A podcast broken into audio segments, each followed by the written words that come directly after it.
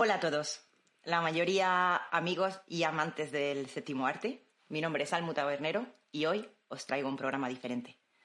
Un programa diferente porque aquí no tendremos estrellas, no tendremos ídolos de la gran pantalla, no tendremos glamour. Aquí tendremos el verdadero mundo audiovisual. Yo, como técnico del audiovisual que soy, pensé en aquellos que son como yo, aquellos eh, que hacen tus películas, tus programas, tus anuncios. Sin ellos, nada de esto sería posible.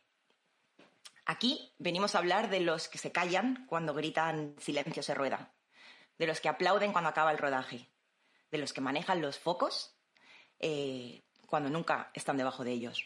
Hoy venimos a grabar a los que nunca son grabados. No los verás dando un discurso en los Goya o, persiguiendo, siendo perseguidos por los paparazzi. Si tienes suerte, verás sus nombres al final de la secuencia de crédito, pero brevemente. Pero nadie como ellos para desvelarnos los secretos de este mundillo que solo ellos hacen rodar.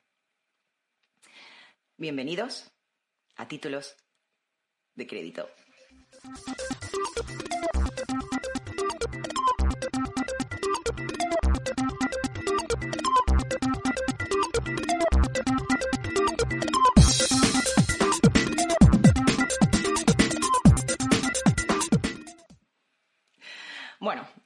Para empezar el programa necesitamos lo que todo programa necesita, un presentador.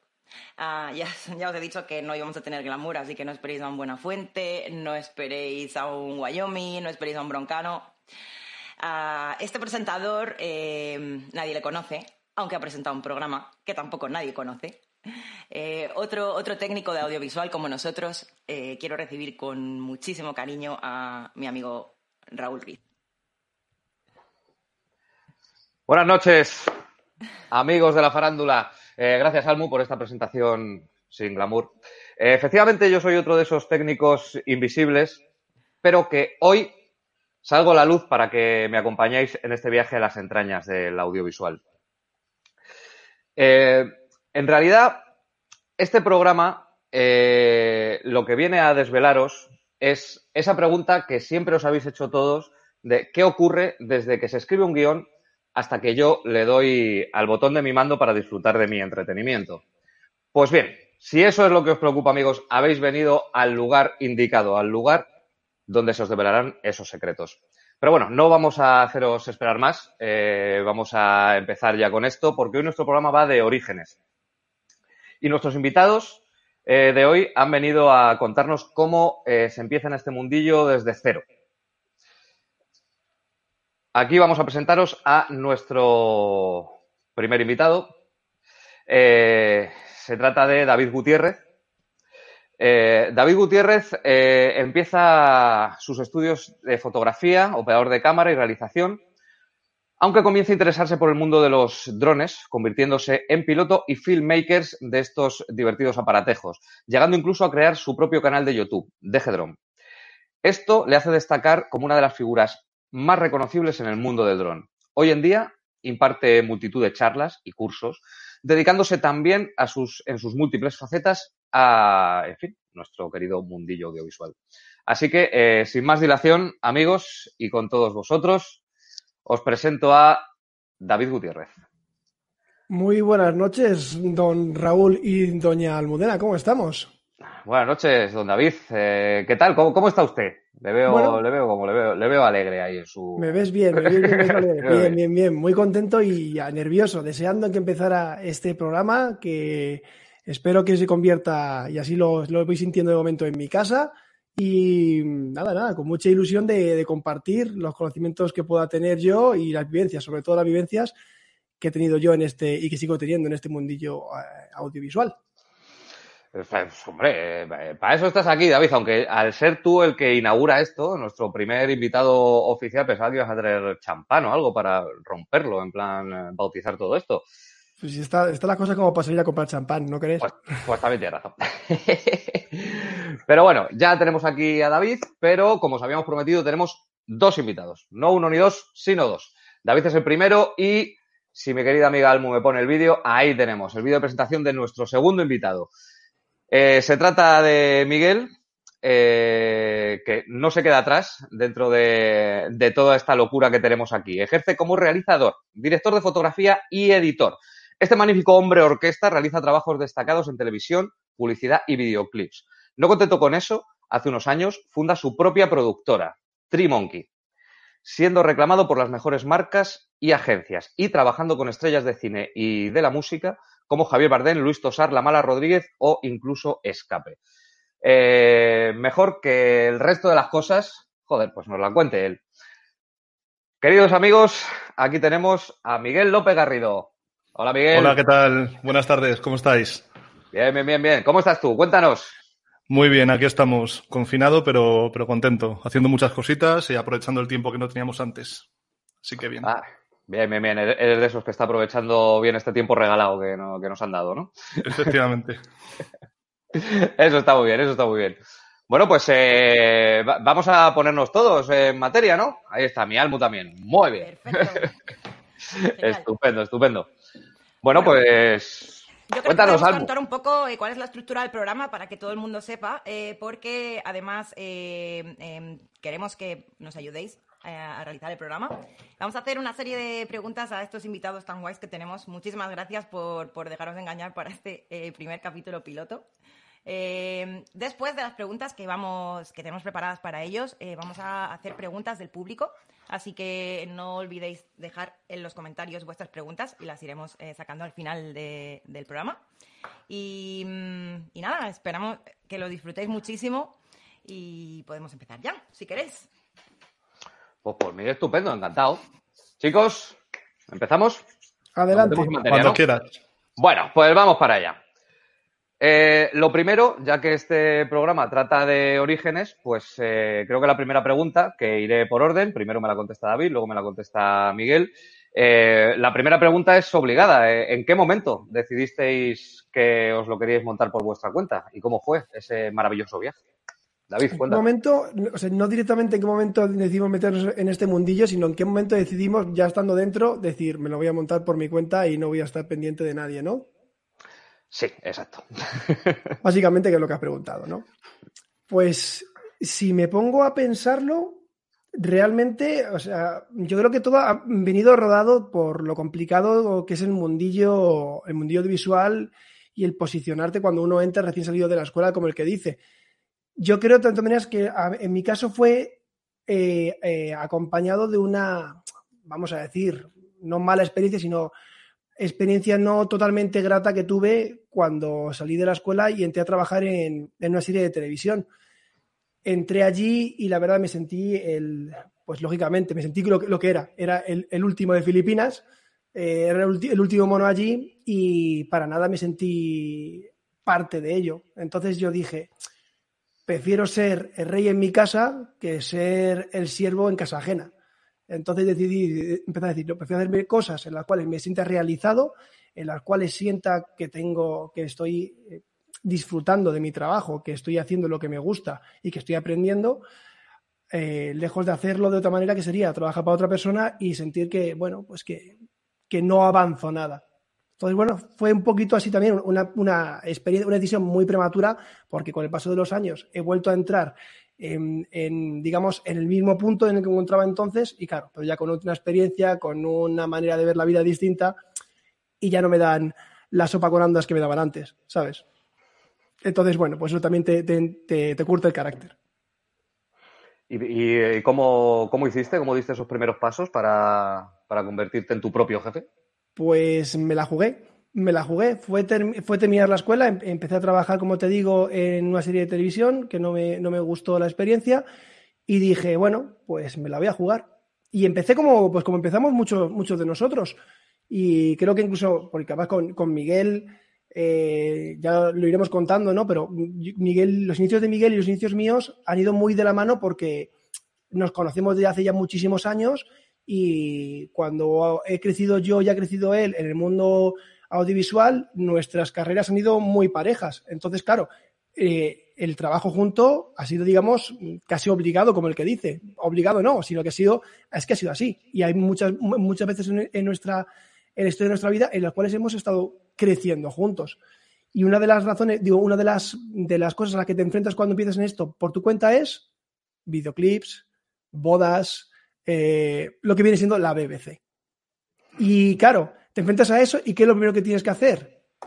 La, eh, condena del, del español, el ser autónomo.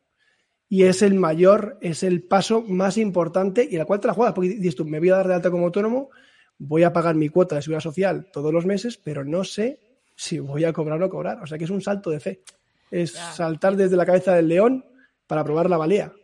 Cada vez que os oigo, yo que vivo fuera de España, cada vez que os oigo decir la condena eh, del español o cosas de esas, eh, refiriéndose a los autónomos, para mí es que me parece una realidad tan diferente.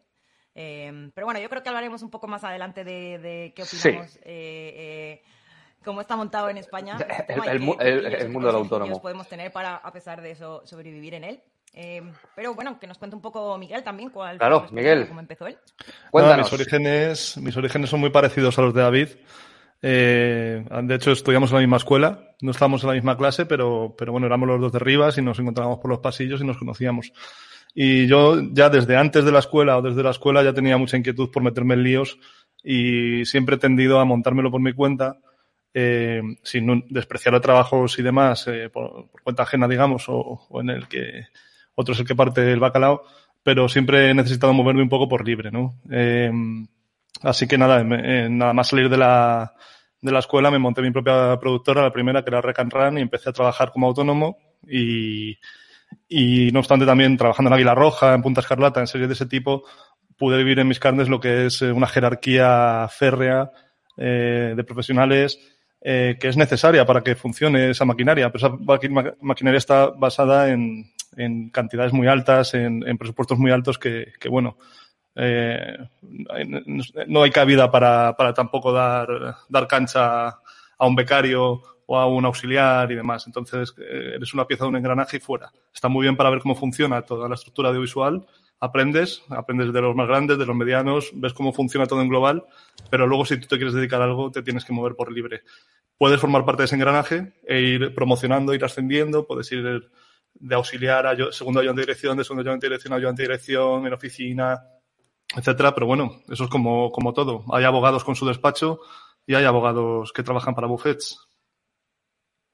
Y, viendo esos despliegues de medios que tú veías y esos presupuestos que se movían, ¿no, da un poco de vértigo montar tu propio business? Sí, ojalá nos acercásemos mínimamente a, los presupuestos y, los despliegues que hemos visto.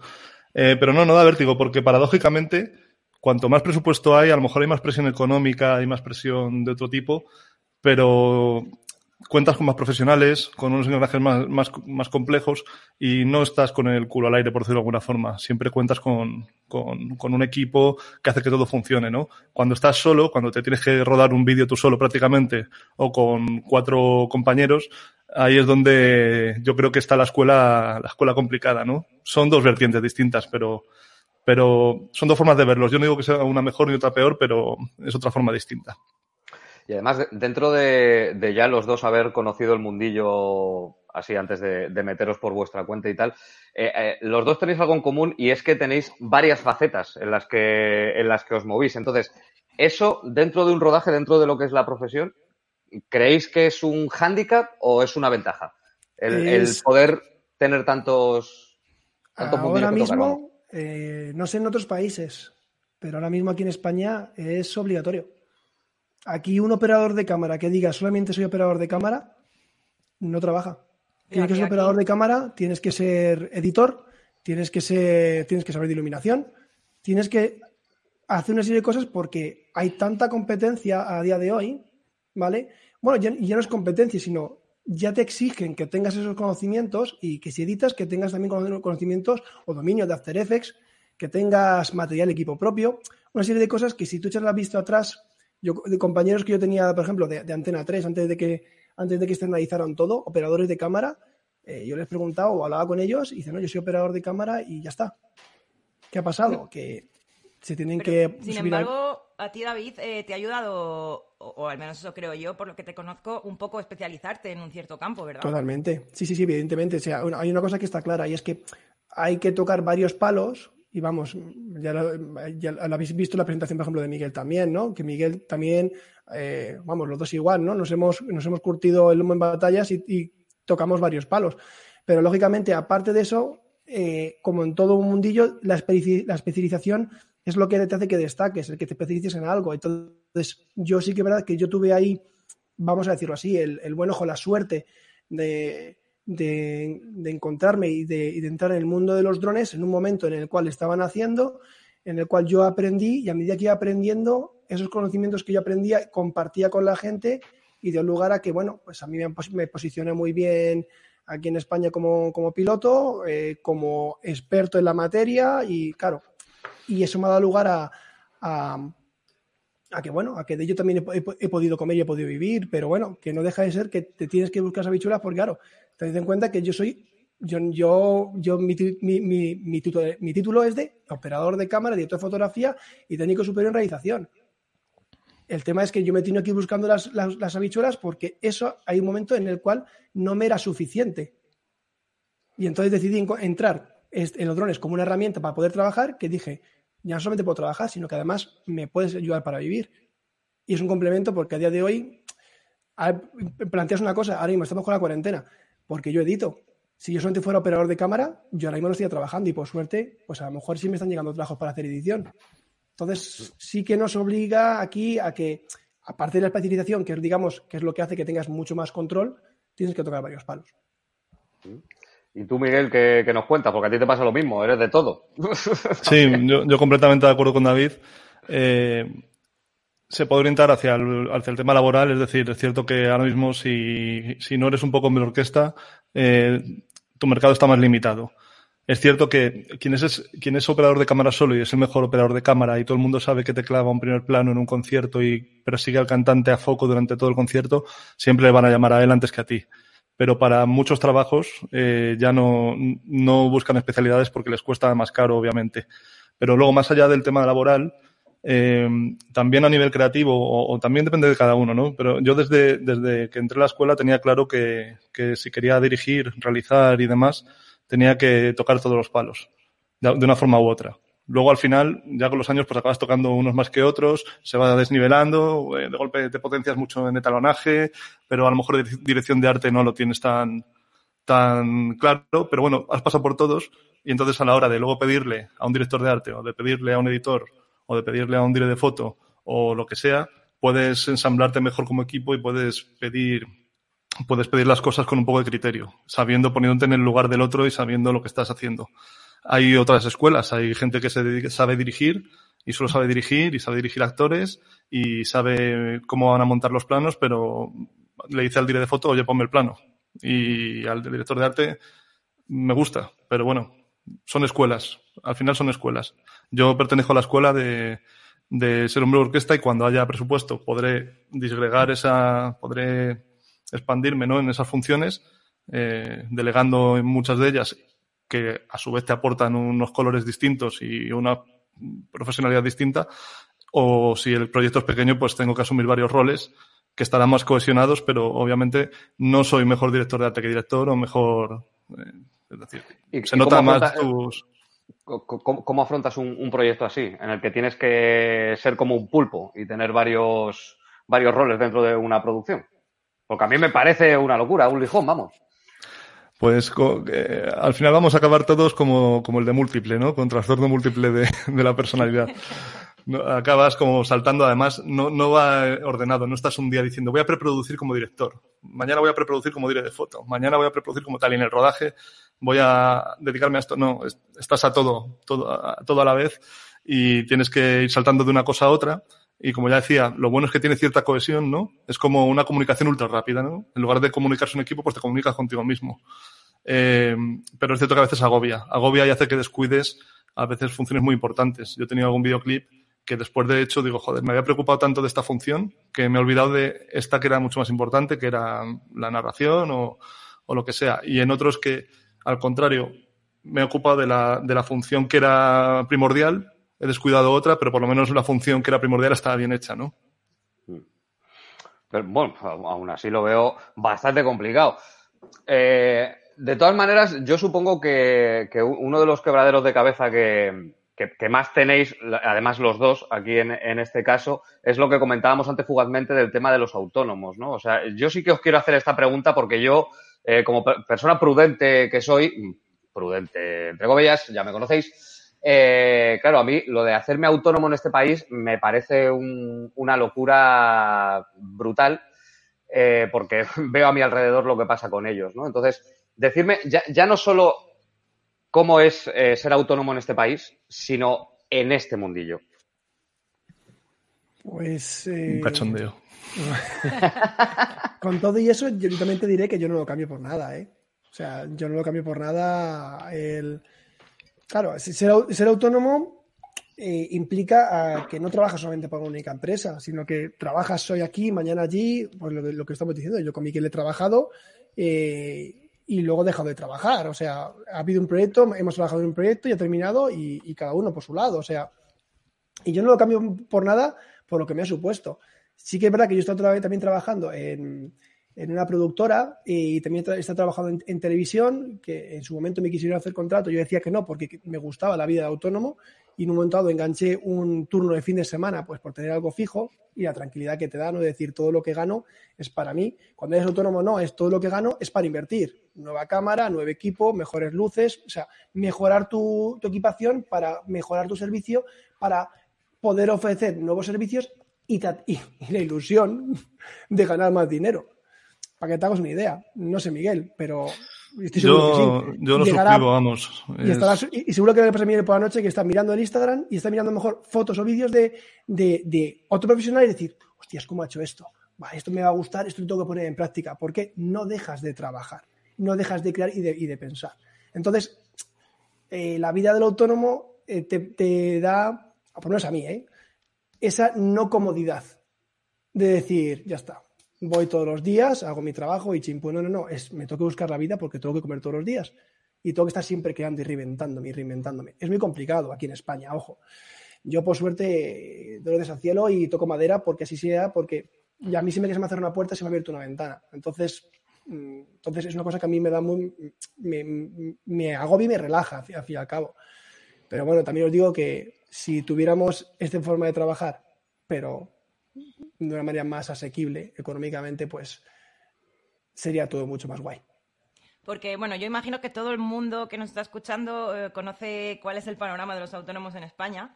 Eh, pero bueno, igual alguno de los dos nos podéis contar, quizá Miguel, eh, cómo es esto de la cuota de autónomos, que es diferente en otros países. ¿verdad? Claro, porque además, sí, tienes tu propia productora, ¿no? Eso supongo que será un problema añadido. Efectivamente. Bueno, previo a la parte mala, suscribo lo que dice David, ¿no? Que ser autónomo yo tampoco lo cambio por nada, eh, porque te da la vida, eh, nunca estás, nunca te, metes en una zona de confort, siempre son retos nuevos, no hay semana que sea igual y los proyectos cambian, rotan y, tu vida avanza de una forma muy, muy curiosa. La cara B, que es la que me preguntáis, es la, de, la del tema económico, el tema cuotas y demás. Eh, creo que en este país en concreto está muy mal estructurado primero por la cuota de autónomos abusiva que hay, ¿no? Que no va en proporción de lo que ganas, sino que si un mes no ganas lo suficiente, la tienes que pagar igual y para poder facturar y para poder trabajar legalmente. Y a lo mejor ese mes no ha ido bien y, te toca pagar 300 euros mínimo. Entre gestoría más la cuota, etcétera, o si no tienes gestoría, bueno, casi 300.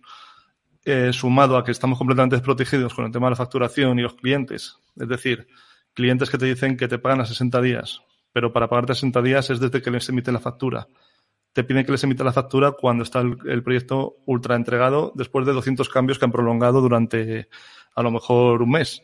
Eh, cuando les pides los datos, te los dan, les hace la factura y a lo mejor tienes que esperar un número de operación que es otro mes. Y a partir de esos tres meses de demora porque sí, comienzan los 60 días. Cuando pasan los 60 días, llegas y te dicen, ah, no, es que los pagos salen el día 15. Preguntas el día 15 por tu pago y resulta que no, no, no, ha llegado. Entonces te dicen, bueno, son los 15 y los días 1. esperas al 1 y vuelta a empezar. Y a lo mejor tardas en cobrar un trabajo eh, cinco meses. ¿Qué ocurre con esto? El efecto dominó. Tú tienes que pagar a la gente que has contratado para tu producción, no puedes pagarles o tienes que adelantar tu dinero antes de cobrarle lo otro. Y bueno, es, imaginaros. Un, eh, es un juego de un puzzle, un, un absoluto puzzle.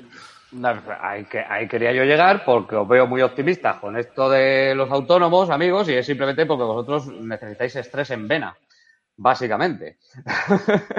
porque lo que yo oigo de, los autónomos por ahí es, eh, es de, quererse pegar un tiro. Realmente, además, porque mm, yo que también trabajé bastante en publicidad, que sé que, como, como muy bien decía Miguel, eh, las cosas son así. Eh, te pagan a los 90 días o a los 60 días te exigen sin, sin ver un duro, en fin. Eh, yo también. Pero eso está claro porque es, ¿eh? Perdona que te interrumpa, Raúl. Eso está claro y es, es, por una razón muy, muy sencilla. Que nos tratamos autónomos como una, como una gran empresa y eso, eso el problema es nuestro por claudicar. Me refiero, yo soy, yo soy una, una, gran empresa que tengo, lógicamente, tengo una línea de crédito de, de un millón de euros, por ejemplo, anuales. Imagínate, ¿eh? te una, una gran empresa y a mí que, un proveedor no me haga un pago, o, eh, que no me haga un pago que me, que me corresponda, un cliente, vaya, lo que sea, bueno, pues no me supone problema si me lo, me posterga tres meses. Ahora, a un autónomo le haces mucho daño. Entonces, el problema es que aquí lo que teníamos que hacer es igual cuando tú vas a comprar el pan. Si no me pagas, no te doy la barra de pan. Pues esto tendría que ser igual. Y eso por ley debería ser. Y si no, pues también uno como autónomo tiene que hacerlo. Yo, hay, o sea, yo te digo, yo he llegado a un punto en el que he tomado la decisión de decir, yo trabajo de esta manera, yo trabajo, cobro a 30 días desde que hago mi trabajo y lógicamente esto me da lugar a que pierdo trabajos, pero hay otros que no, porque hay clientes que ya directamente dicen, vale, confío en ti, apuesto por ello y por ende voy. Claro, te implica lógicamente que hay trabajo, como estoy diciendo, que los pierdes, pero claro, yo prefiero perder ciertos trabajos y ganar en, salud y tranquilidad, porque vamos, Miguel lo sabe, yo he tenido un cliente, un cliente que era, que Miguel también ha conocido, hmm. y yo he estado en mi casa, eh, y lo digo sin ningún tipo de, pudor, ¿eh? de decir, estoy en diciembre, estoy llorando en mi, en mi cuarto porque no sé si voy a poder pagar el piso antes de acabar el, antes de acabar el, mes, y me debe el tío 6.000, 7.000 euros de pagos atrasados. Y yo, y yo teniendo si me tenía que ir del piso, ¿no? dije yo, hasta aquí. Y ese día yo dije, se acabó. Es triste tener que llegar a ese punto. Pero bueno, también te digo que luego llegan eh, eh, gente como la que tengo yo el gusto y el placer de trabajar, que es como la productora de REC, con la que yo trabajo muchísimo ahora, que esa gente es que haces un trabajo el día 5, el día 5 del mes que viene te pago. El día 6, el día 6.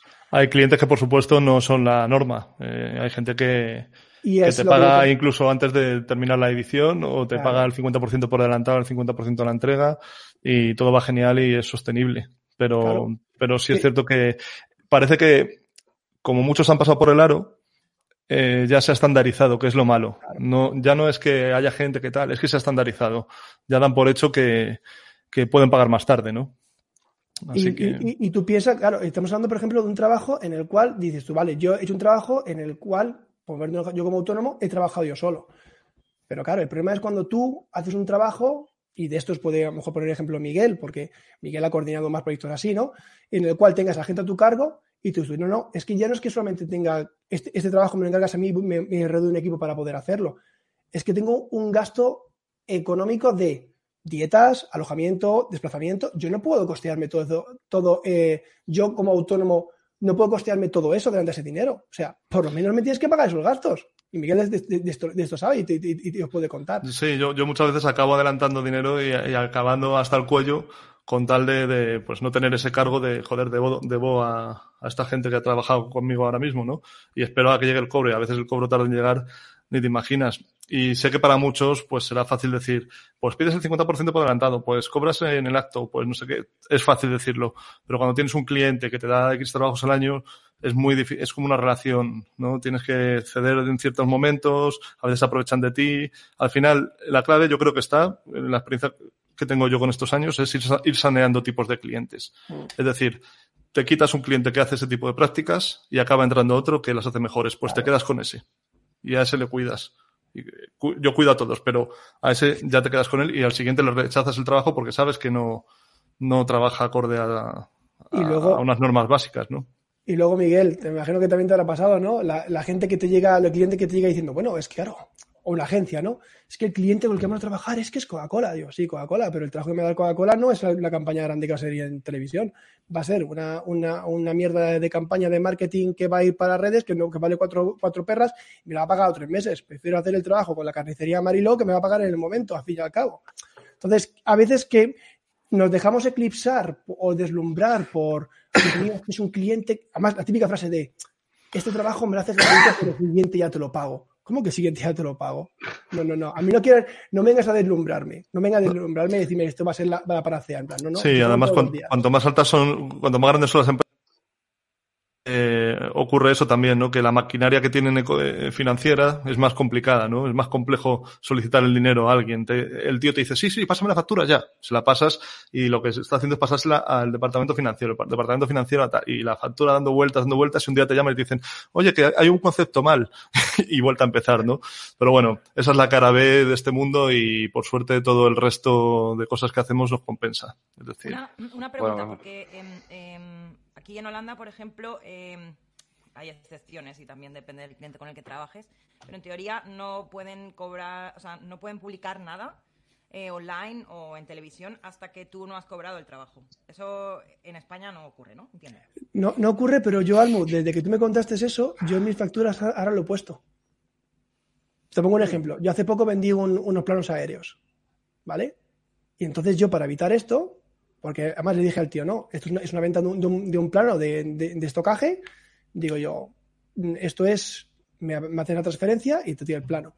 No, es que tal, es que cual, no sé qué, te lo pago como mucho a cabo de la semana, ¿de acuerdo?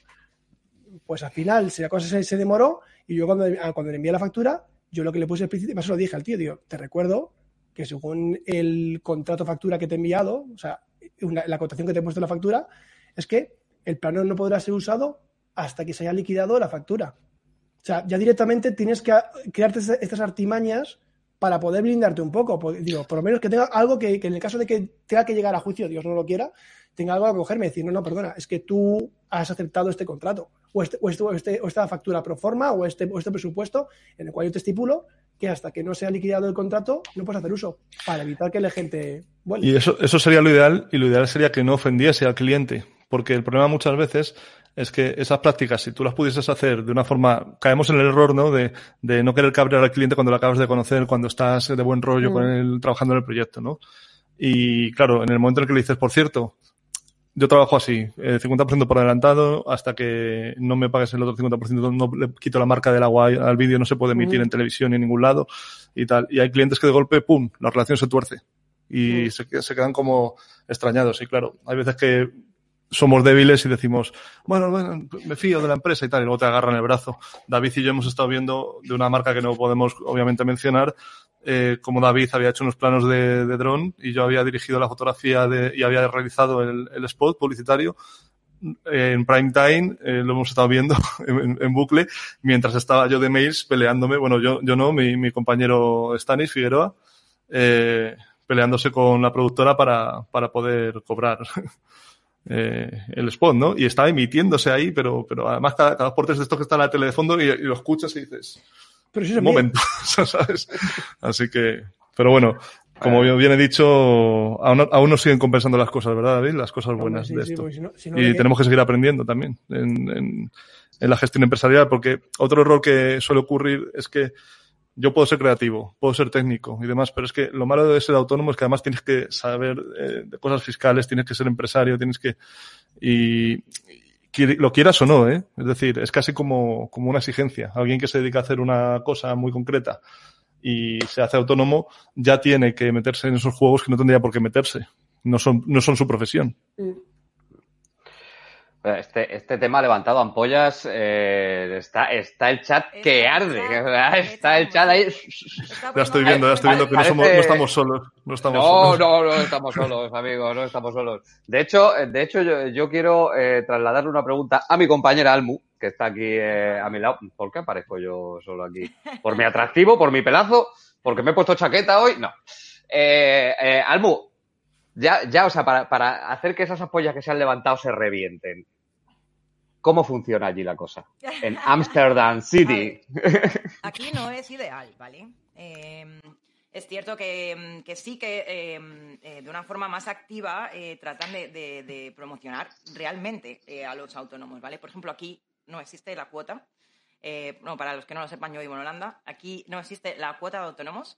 de hecho, el primer año que, hace, que eres autónomo, esto yo no me he acogido, así que no sé muy bien cómo va, hasta cuánto tiempo es, pero tienes unos planes especiales que, de hecho, recibes ayudas.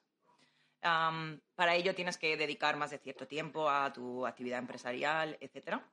Eh, pero vamos, yo he montado la empresa el año pasado, en septiembre, en una productora y pagué los 50 euros de registrar eh, la productora y, y de hecho, em, ahora cuando tengo que hacer ahora eh, la declaración de, de, la renta anual, donde además es muy curioso, no sé si en España es igual, pero aquí se incluye en tu renta, en tu declaración de la renta personal, no haces dos diferentes, haces una con em, diferentes secciones. Y, mm, pero en principio creo que voy a compensar gastos eh, con, con, mi, vamos, con lo que he invertido en la empresa, que tampoco ha sido mucho. Aquí sí que te, em, supongo que en España será igual, pero recibes bastantes em, eh, deducciones por, por, invertir en tu propio equipo. Que supongo que ahí también será igual, ¿verdad? Eh, pues mira, precisamente me viene muy bien esto porque eh, me haces introducir la siguiente pregunta que tenía yo aquí para nuestros amigos, ¿no? Porque además vosotros tenéis el handicap de que al, tener vuestro propio business montado, productora, empresa de drones y cosas, claro, vosotros tenéis que ir, digamos, haciéndoos con vuestro propio equipo, que por lo que decís a veces es hasta necesario para trabajar. Pero claro, un, equipo técnico como, como, los que vosotros usáis eh, es tecnología. Y hoy en día la tecnología eh, ha salido de la tienda con tu cámara nueva y cuando has doblado la esquina eh, ya hay más versiones más modernas, ¿no? Entonces, ¿cómo, cómo, es, cómo es enfrentaros a, eso, ¿no? El, tener que estar renovándoos continuamente y, y cómo os afecta eso, evidentemente, económicamente para vuestras respectivas empresas. Pues la vida del autónomo funciona si eres soltero, vives solo y no tienes miedo a que todo lo que ganas sea para invertir en la empresa, porque como quieras ganar dinero para, tu familia va complicado, porque tienes que estar reciclándote. A ver, sí que es verdad que dependiendo de lo que, de lo que, de lo que sea, hay empresas o productoras que te contratan como operador de cámara y tú vas con la mano en los bolsillos. Me pasa, hay gente con la que trabajo que yo no pongo equipo, voy y trabajo. Pero hay trabajos que a lo mejor, lógicamente, porque es de otra índole o porque eh, eres dueño de ese proyecto y el proyecto lo llevas tú, tienes que poner tú tu equipo. Entonces, claro. perdona que te corte, David, eh, que entiendo eso, lo cobráis aparte. Se debería. Hay veces que no. Hay veces que, incluso eso es lo que pasa, que a veces que incluso se te olvida cobrarlo. Y a mí me ha pasado. De repente hacer un presupuesto, tal, y de repente decir, ser idiota, le manda el presupuesto, el tío lo ha aceptado en cuanto le ha llegado, claro, y no le, y no le he puesto las luces, no le he puesto la cámara, no le he puesto la microfonía. Y te puedes echar cuenta de cuánto dinero estás perdiendo, o no mejor dicho, no estás ganando, y es un pico, ¿eh? Y es un dinero que tú has invertido y que tú has, eh, gastado y, que te has quitado de, otras cosas para poder mejorar tu, servicio. Pero bueno, es que al fin y al cabo es que no nos queda otra. Si queremos poder competir y queremos que, que primeramente crecer como profesionalmente y enriquecernos mm, eh, en nuestra carrera profesional. Pues siempre quieres eh, cosas nuevas, siempre quieres eh, probar, mira, ha sacado esta nueva lente, pues mira, me viene perfecto, la voy a alquilar porque a lo mejor se me ocurre utilizarla para este proyecto, para hacer bobina, para mil historias, y entonces estás siempre tirando de, las cosas nuevas. Entonces, no es una no es una profesión que tú digas, bueno, me voy a trabajar con un bolígrafo y acabado. No, no, no, no. Es que todo lo que gano generalmente se va en reinvertirse. Y hay veces pues, que por ejemplo, cuando tienes pareja es complicado también eso de asumir. Sabes que tú, si tu pareja no es del mundillo, que sepa que, que en plan, ya estás con, el, con, la camarita, ya estás mirando tal, ya estás gastando dinero en. Yo ya, mm, aunque no te nos engañemos, lo disfruto porque es mi pasión y porque es mi forma de vida y, por, y de ello lo hago mi, ¿sabes? Una forma de, vivir y me gusta. Pero que aparte de yo disfrutarlo, el que yo estoy con la camarita y me estoy gastando dinero, me lo estoy gastando en algo que es para poder seguir trabajando. Pues si yo siga trabajando con, con la Canon 7D yo me estaba comiendo los mocos ya hace, hace años. Claro, efectivamente. Completamente de acuerdo. Eh, hay que estar invirtiendo constantemente en material. Lo que pasa es que tienes que dividir entre qué material, eh, digamos, es un poco más perenne, ¿no? O sea, lo puedes tener ahí siempre y te va a valer mucho tiempo y qué material no merece la pena invertir porque va a evolucionar rápido y además marca un poco los estándares de, los vídeos, ¿no? Eh, ¿Qué es la parte buena de invertir en tu material? Aparte de que puedes moverte rápido, evitando tema de, alquileres y demás, también puedes jugar un poco con el margen a la hora de, de, tener precios competitivos. Ojo, no tirar el precio, sino poder decir, bueno, mira, a favor de obra puedo meter esto que me va a ayudar a trabajar mejor a mí y además va a hacer que el, producto tenga mejor calidad, ¿no? Si no hubiese invertido en esto, tendría que decir al cliente que tiene que pagar 300 euros más para poder eh, alquilar este material o para poder conseguirlo y el, y el, al final el resultado final no tendría ese material, eh, tú no habrías, no tendrías ese callo con ese material porque también es muy importante hacerte a él, a tus cámaras, a, tu, a tus ópticas, a tu material. No siempre se puede alquilar, ¿no? Y, y poner en práctica. No, no, hay margen muchas veces para, para probar ese material para eh, antes de un rodaje, ¿no? Entonces, pero bueno, yo lo considero fundamental, inversión en material. Lo que pasa que hay que saber soltarlo también a tiempo. Es decir, antes de que esa cámara se quede obsoleta, de que eh, ese ordenador se quede obsoleto tal, voy a, usar óptica, eh, voy a venderlo antes de que pierda su... Bueno, las ópticas pierden menos valor, pero hay otra, otra clase de material que sí lo pierde. Entonces, hay que renovarse constantemente. Y luego yo aprovecho mucho también eh, en muchas producciones, sobre todo cuanto más creativas, más lo aprovecho. Y es para alquilar tecnología nueva que no había probado antes, siempre que no comprometa a la calidad del producto. Y digo, mira, para este, este vídeo vamos a probar estas ópticas, para este vídeo vamos a probar este slider. Es decir, es un... ¿Cuántos utilizan un poco esos presupuestos para probar cosas nuevas? yo me he alquilado cosas incluso solo para probarlas. Sí, sí, yo, también, yo también, Y luego, dentro de, de, vosotros que sois un poco, tocáis varios palos y tal, eh, ¿qué es lo que más os suelen pedir? Yo eh, esta, esta, esta pregunta la, la, voy a hacer un poco individual para cada uno, porque cada uno tiene ahí sus, digamos, sus, puntos fuertes, ¿no? En este caso, eh, David, tú con el, con el mundo de los, de los drones, eh, ¿qué es lo que más te suelen pedir y los obstáculos que tienes? Porque sé que además rodar con dron no es fácil. Pues lo que más me suelen pedir es lo que no es lo que menos se puede hacer, que es volar en ciudad y sobre gente. Actualmente la ley actual que tenemos, que está en proceso de adaptación, de cambio y sobre todo estamos más bien nosotros, los pilotos, en proceso de poder adaptarnos a la nueva normativa que nos han impuesto, eh, pues nos dice que no podemos volar en núcleos de población y en las zonas, las inmediaciones, eh, mejor dicho, en el interior de lo que es eh, la zona de CTR, que es la zona de control aeroportuario. Es decir, en el Madrid, que es donde más nos gustaría a todos volar, pues no se puede volar. Que hay gente que vuela, pero bueno. Entonces, eso es lo, que más te suelen pedir. Entonces, claro, tú hazte una idea que a lo mejor de cada 10 presupuestos que te llegan, acabas diciendo que sí a uno o a dos porque la mayoría de la gente, y sobre todo cuando esto empezó, todo el mundo quería volar en la Plaza Mayor, todo el mundo quería volar encima de la Castellana, con una serie de peligros que, implica y que hemos llegado incluso a poder ver. Entonces, bueno, eso es lo que más te piden. Eh, yo lo que pasa es que, aparte de mi trabajo audiovisual con el dron, he encontrado otra forma de, trabajar con el dron que aparte de dar mm, aparte de dar servicio audiovisual eh, de filmación también doy trabajos técnicos entonces claro he encontrado otra salida, ¿no? Lo que decíamos, ¿no? Ante estos problemas, buscarte la manera de poder sobrevivir y, entonces pues damos servicios de, fotogrametría con el dron. Entonces, bueno, buscarte la, buscarte la vida al fin y al cabo. ¿Y tú, Miguel, qué nos puedes contar de esto? Tú con tu productora, ¿qué, qué es lo que más te suelen, te suelen pedir? Tú como, como realizador, además. Pues me suelen pedir mucho, mucho videoclip y mucho spot o corporativo, ¿no? Ahí a caballo. Eh, sobre todo eso. Eh, suelen pedir al, ser a través de, cuando es a través de Trimonkey, de la productora, suelen pedir cosas más completas, no un servicio concreto, ¿no? Sino suelen pedir, quiero hacer un vídeo de, tales características, tal, tal, tal, tengo este presupuesto, o no te dicen nada y esperan a, que, esperan a que te lo, se lo lances tú, etcétera. Eh, pero no suelen pedir servicios tan específicos, ¿no? No suelen decir, necesito un, operador de dron o necesito eh, un servicio de talonaje, ¿no? Suelen pedir eso, vídeos completos, mucho videoclip y mucha publicidad sobre todo. ¿Y eh, cuál es vuestra... A ver, dentro de que veo que realmente no, no, paráis, ¿no?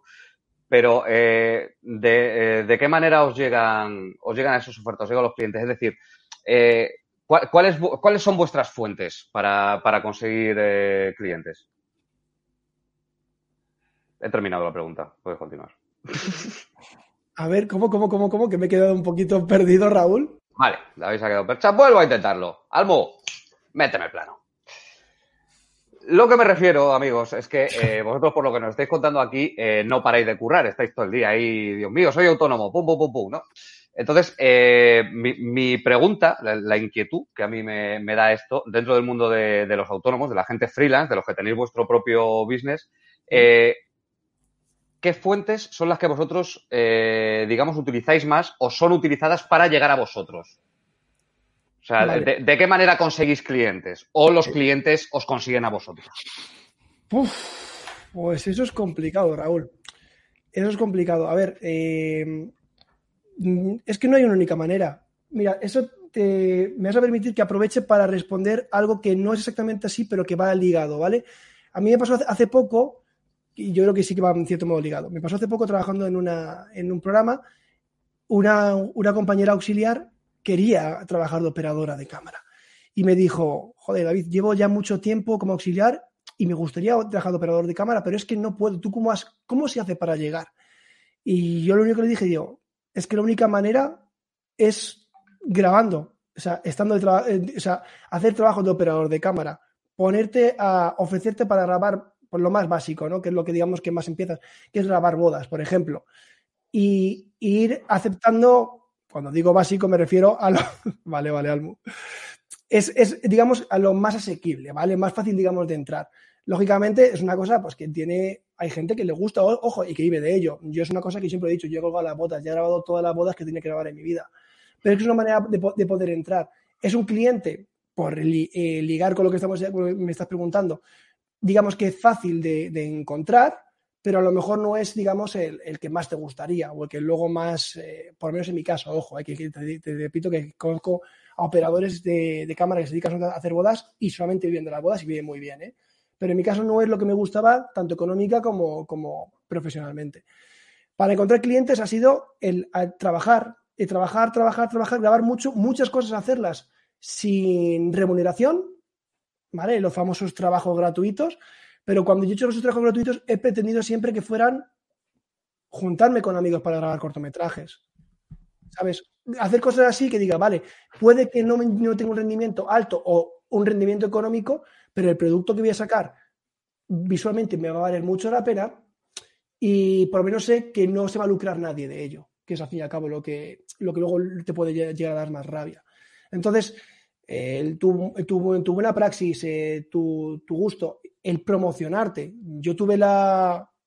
Para mí, mi canal de YouTube eh, ha sido mi trampolín. Yo a través de mi canal de YouTube me he ido a Tanzania a trabajar, me he ido a mitad del Atlántico a grabar. Eh, he impartido charlas, eh, he dado cursos de formación, he ido a, a he impartido conferencias, he estado en, ferias. ¿Por qué? Porque yo utilizaba mi, canal de YouTube como plataforma, aparte para, para dar, eh, para impartir mi conocimiento y dar mi conocimiento sobre la filmación cinematográfica, principalmente orientado con drones. Y, y, eso da lugar a que la gente que lo veía decía, hostias, este tío me gusta, este tío sabe lo que tal, me interesaría, quiero saber más. Y eso es mi escaparate. Entonces, no he tenido yo un, un no me ha rentado directamente eh, YouTube mucho, pero ha sido mi escaparate, ha sido mi bobina continua. Y eso es la manera de poder conseguir clientes. Y a mí me entra mucho cliente por ahí. ¿Y tú, Miguel, qué nos cuentas?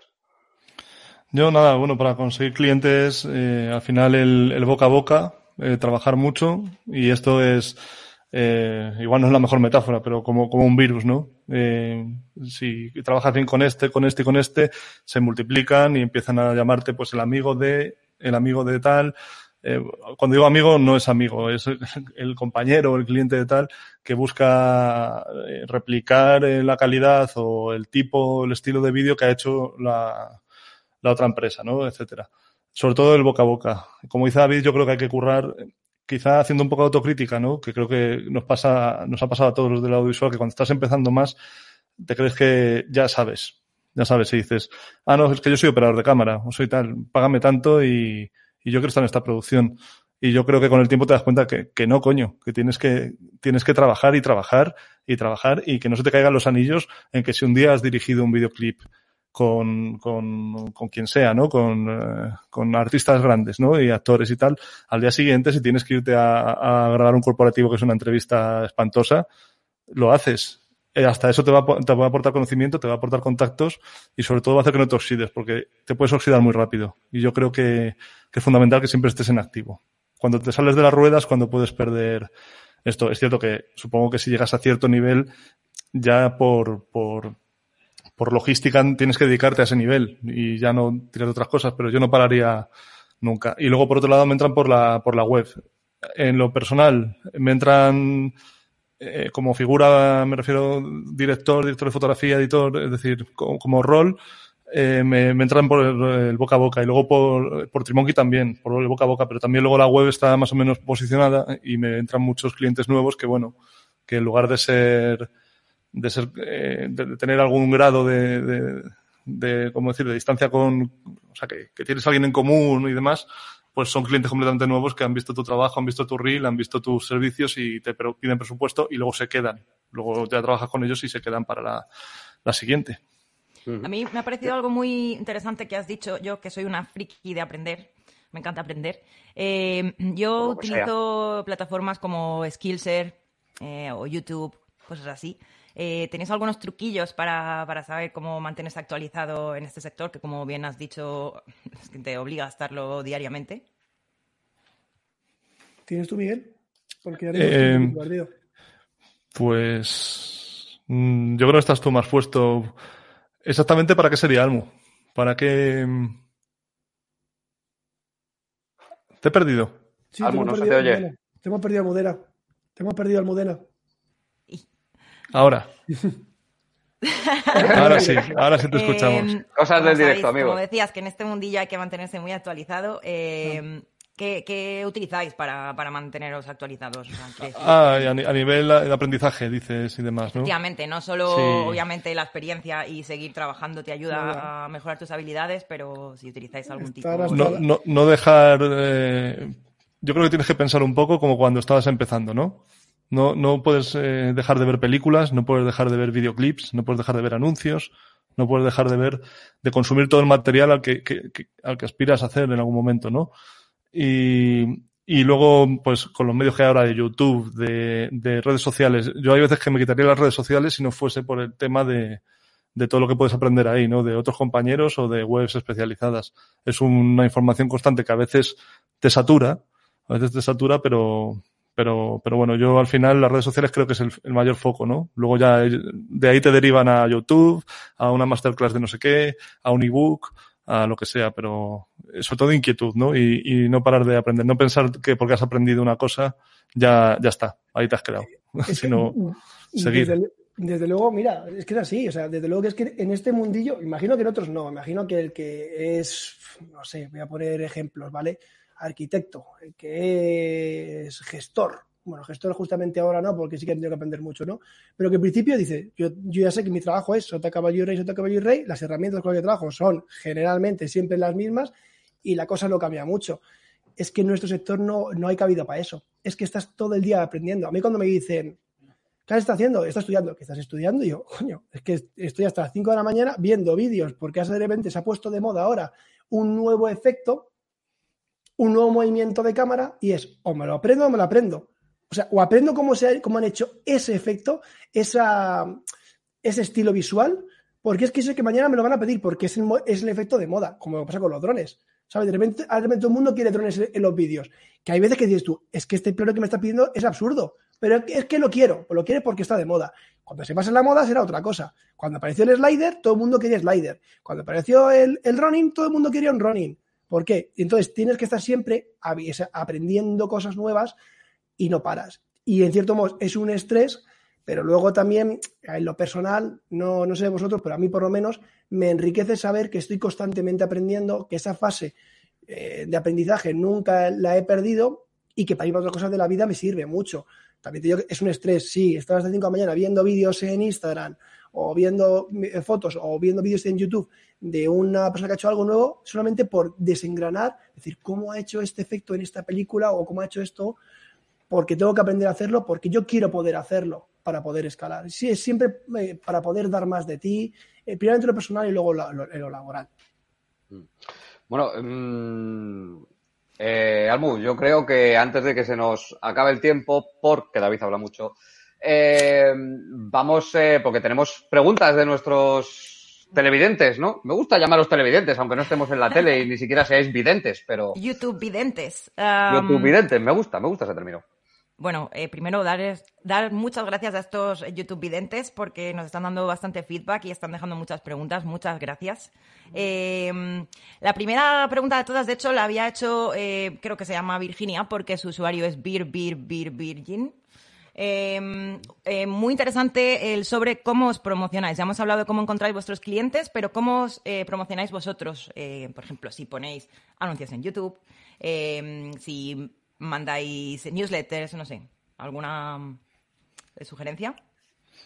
Yo en eso soy un desastre, entonces eh, le pasaría la palabra a David porque a mí siempre me dicen lo mismo. No te sabes vender, tienes que sacar esto que has hecho, tienes que y al final no, no mi, Instagram y, mi Facebook eh, de vez en cuando sale algo, pero me promociono fatal. Es que de todas es que en este mundillo no funciona así es que en este mundillo, a ver, sí que hay los no voy a decir que esas, herramientas no funcionan, ojo, que sí que funcionan, ¿eh? Una buena posicionamiento, un buen posicionamiento de la página, eh, una buena bobina, eh, pero aquí lo que funciona en este mundillo es el boca a boca. Si a ti de repente en un programa para Movistar, eh, metiendo un operador de cámara y no habla bien de ti, por mucho que tengas un currículum de la hostia bien situado, no trabajas. En cambio, si me dice, no, voy a hacer este proyecto y quiero este operador de cámara porque he trabajado con él y es muy bueno, o te recomiendo a este, este tío porque es muy bueno, así es como funciona este trabajo en este mundillo. El boca a boca funciona mucho. Y es al fin y al cabo porque tú piensas, es que si me traigo un, malo, mal operador de cámara, un mal técnico, un, personal no suficientemente cualificado y sale mal, el peso que, no sé en otros trabajos, pero el peso que, yo veo al que tienen que soportar las espaldas de la gente de, equipo de dirección, a la gente de producción, como no tengo un buen técnico, es que se va por la pata abajo. Entonces tiene tanto peso que dice, no, no, si mi dire de foto me dice que este operador es bueno y confío en el, dire de foto, vamos, a muerte con él y contrato ese operador de cámara. Que mucha gente lo confunde con enchufe y no es enchufe, es recomendación, que es muy distinta. Hay enchufes, que también las hay, pero bueno, es un tema aparte. Bueno, el enchufe suele cantar y suele sí, ser no, no, Y, suele cantar y, y en ocasiones lo solemos sufrir. Hmm. También, cuando te, te ponen aquí, este tío está puesto por lo que está puesto, porque lejos de ayudar a la producción, la está, la estropeando. Pero generalmente es, el boca a boca. Es decir, o sea, yo mis trabajos, por ejemplo, de, de pues, operador de cámara, bien, pero por ponernos el de, los drones, así ha funcionado por el boca a boca. Es que he visto un tío que, en YouTube, ¿qué tal? Mira, tiene su página web, llámale, que a lo mejor. Y a mí mucha gente me ha entrado, porque cuando tengo un cliente que no conozco, se me pregunto, oye, ¿cómo me has conocido? Pues es que me ha recomendado tal, es que me, ha dicho no sé quién que te vio no sé dónde. Y es así. Entonces, es muy, muy importante que tu de presentación siempre sea buena. O sea, que lo que tú hagas, aunque sea por amor al arte, aunque sea subir un, por el caso de, Virginia, ¿vale? De, maquillaje, aunque, hago, aunque haya hecho un trabajo de maquillaje que no, que no lo he trabajado, que no me han pagado por ello, pero aunque lo haya hecho, que se suba a internet y que la gente lo vea y diga, hostia, qué bueno que es. Joder, yo he conocido a una maquilladora hace, hace poco, que es, brutal la tía como, como maquilla, y, la tía no se promociona, pero a mí, como ha maquillado, es una tía que si no es una producción, digo yo, es que esta tía vale. Promociona a David, ya que estás aquí, promocionala, joder. claro, este programa es para eso.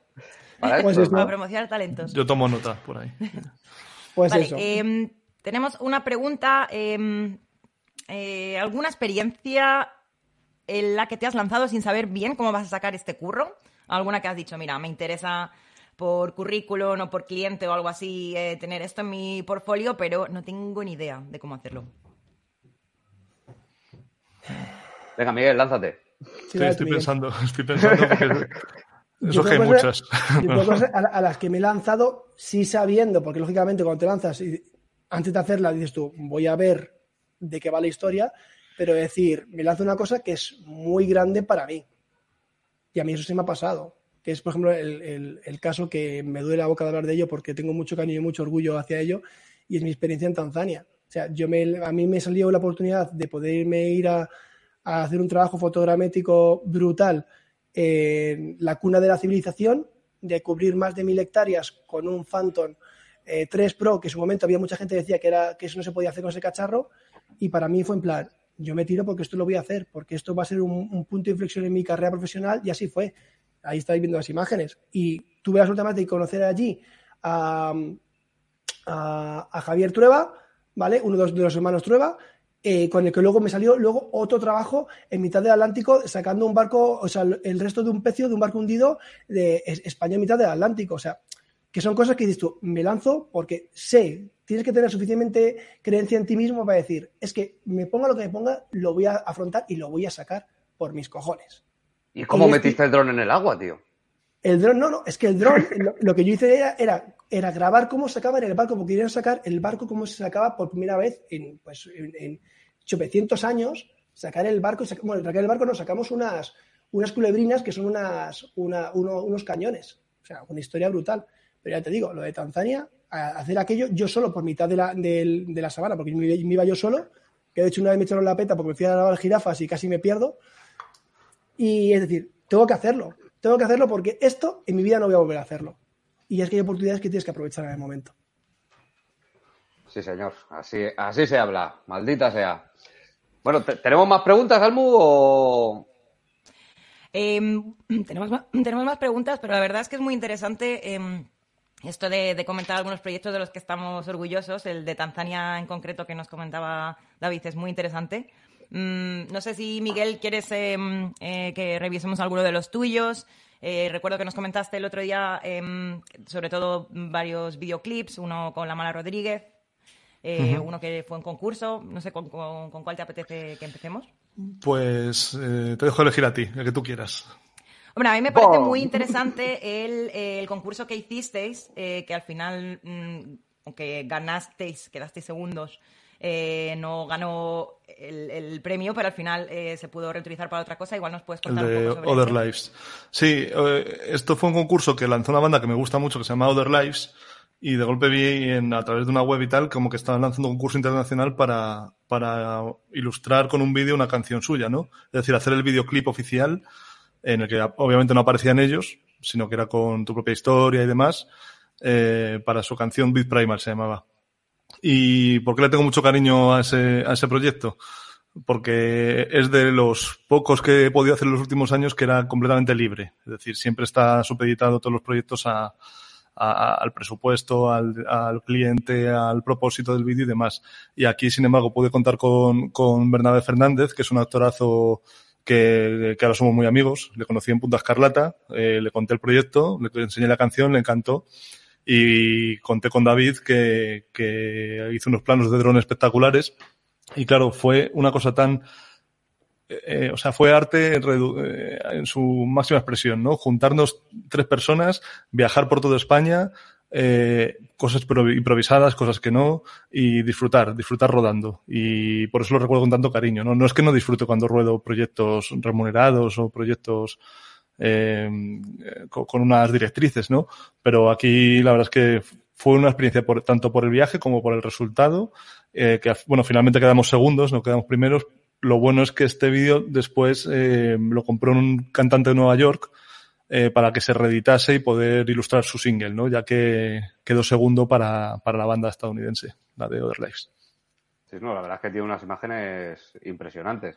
Sobre todo contar con eh, los talentos de, de Bernabé y de, y de, David, ya te digo. O sea, la, mitad del vídeo, la mitad del vídeo son los planos de dron espectaculares y Bernabé que, imagínate, un actor solo, sin hablar, que es un actor de, de, de, cine y de series, sin hablar, simplemente transmitiendo lo que transmite en esa canción, ¿no?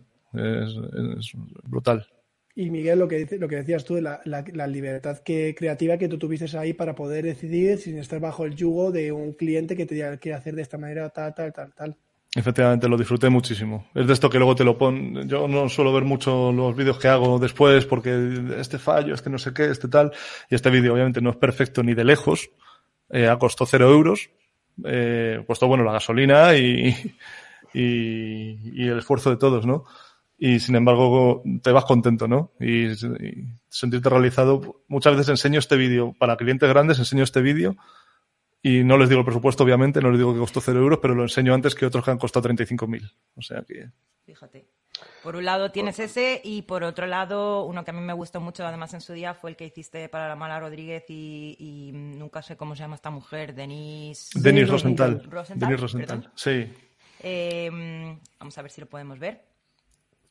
mm, mm, y este, eh, de hecho, el, videoclip es de Denise, ¿no? no de... El videoclip es de Denise y el featuring es de, de la mala Rodríguez. Eh, y hay una tercera pata fundamental en este videoclip que es Nadia Santiago. Aquí que, hecho. que hizo un papel espectacular, eh, espectacular haciendo de, de sí misma, ¿no? de sí misma, quiero decir, de ella dos veces, ¿no? que se persigue a sí misma, ¿no? Buscándose a sí misma. Y también conté con David, que todos los planos aéreos son suyos, y no solo conté con David como, como eso, sino también operó muchos planos y, y, fue mi ayuda constante en todo el videoclip. Y la verdad es que también fue una experiencia porque fue muchas localizaciones, el mensaje es muy potente.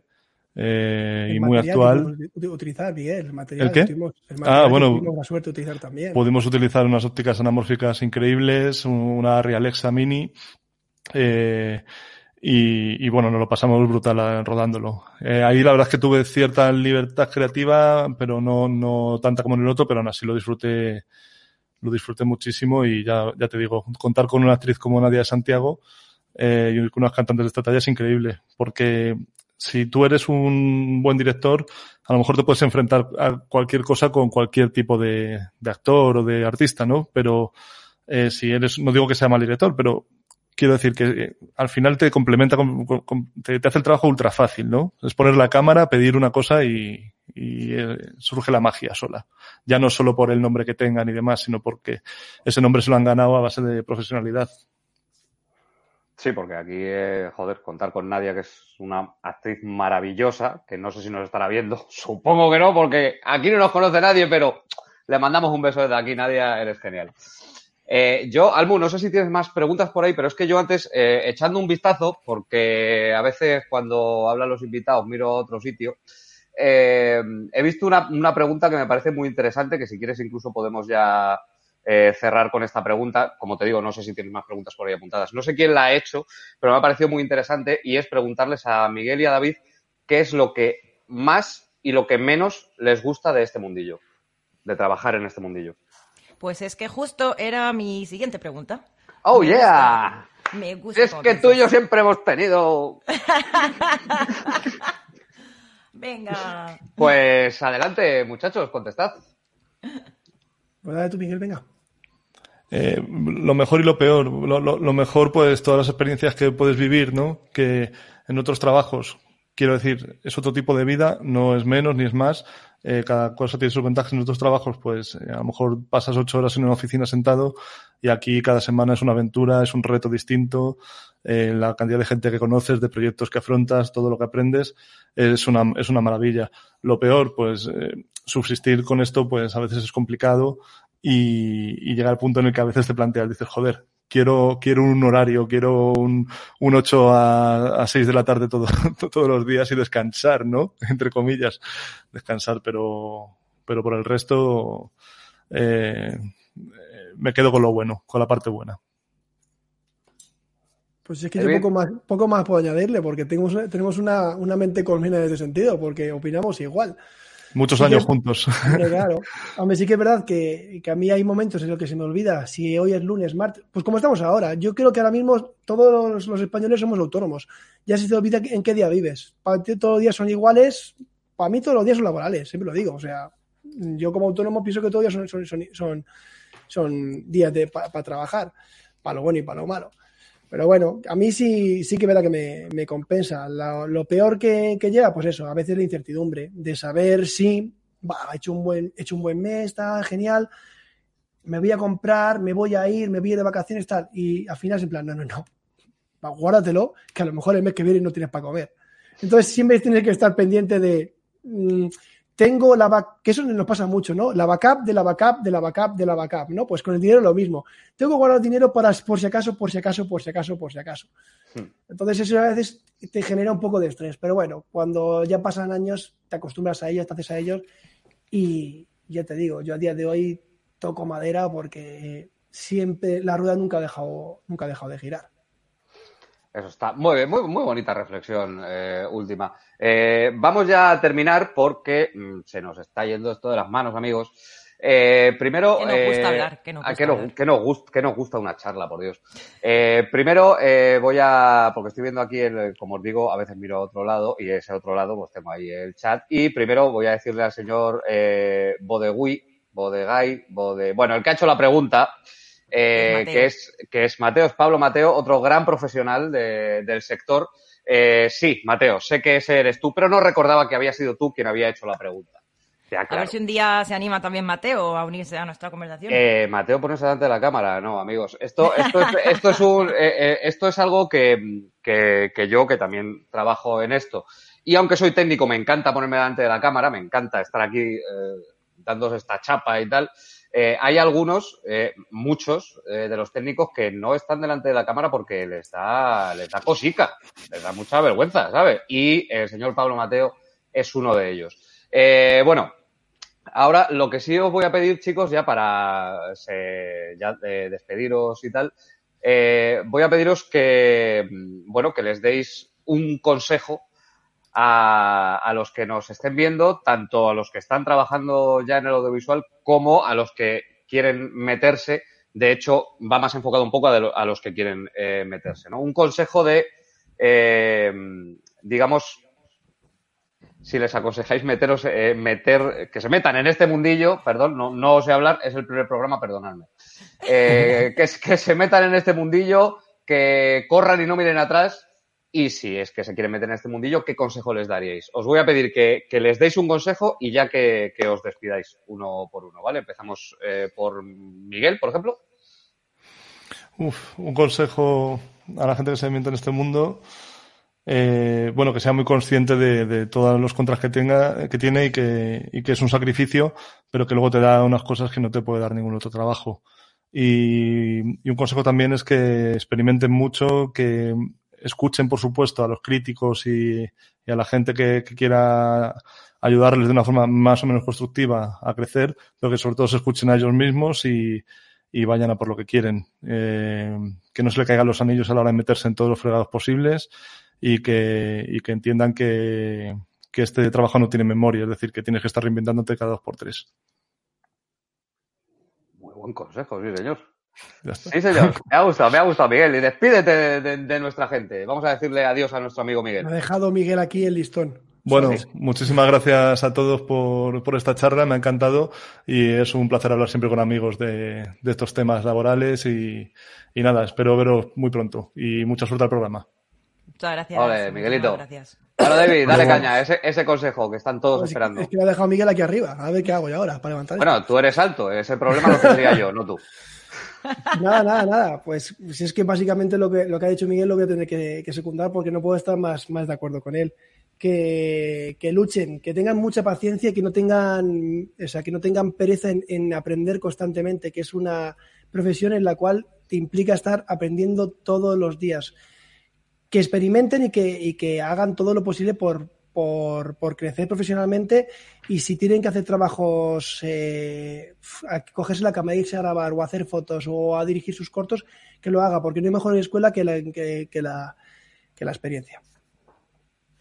Muy bien, y despídete de todos nosotros, David, que ahora nada. vamos a mandar al carajo. Pues nada, pues daros, daros las gracias por haber contado con tanto con Miguel como conmigo en este primer programa vuestro que espero, espero que sea el, el, primero de muchos y que la gente con ansias de aprender, de aprender so, sobre el mundo audiovisual recurra a este canal de YouTube en el cual confío que van a aprender mucho.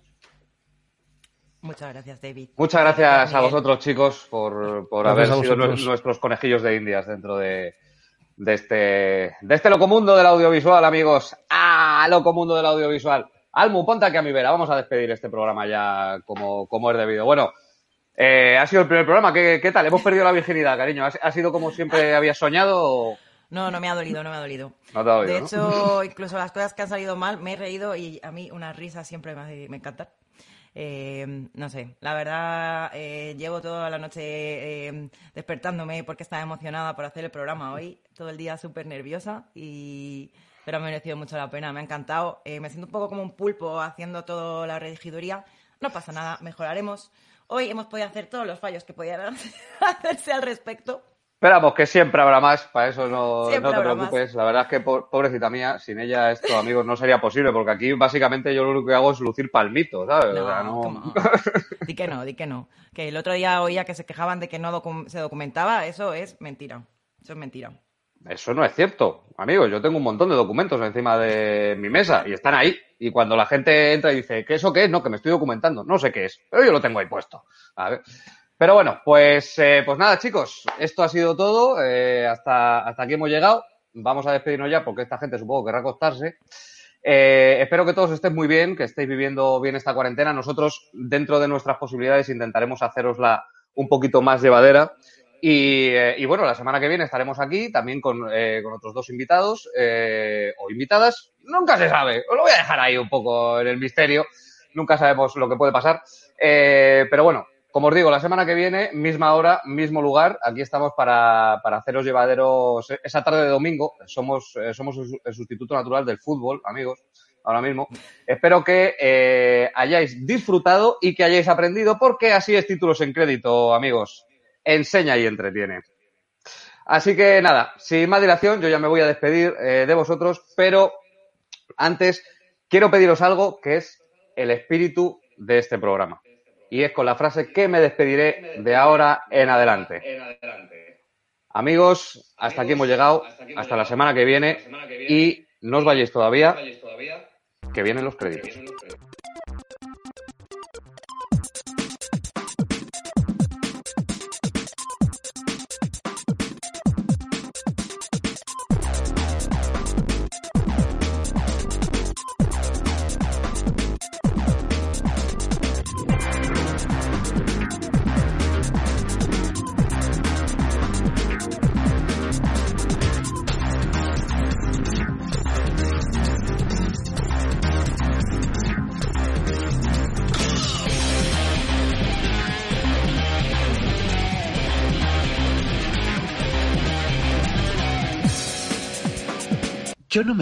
Nervioso cuando ruedo con actores. Yo tampoco me pongo nervioso.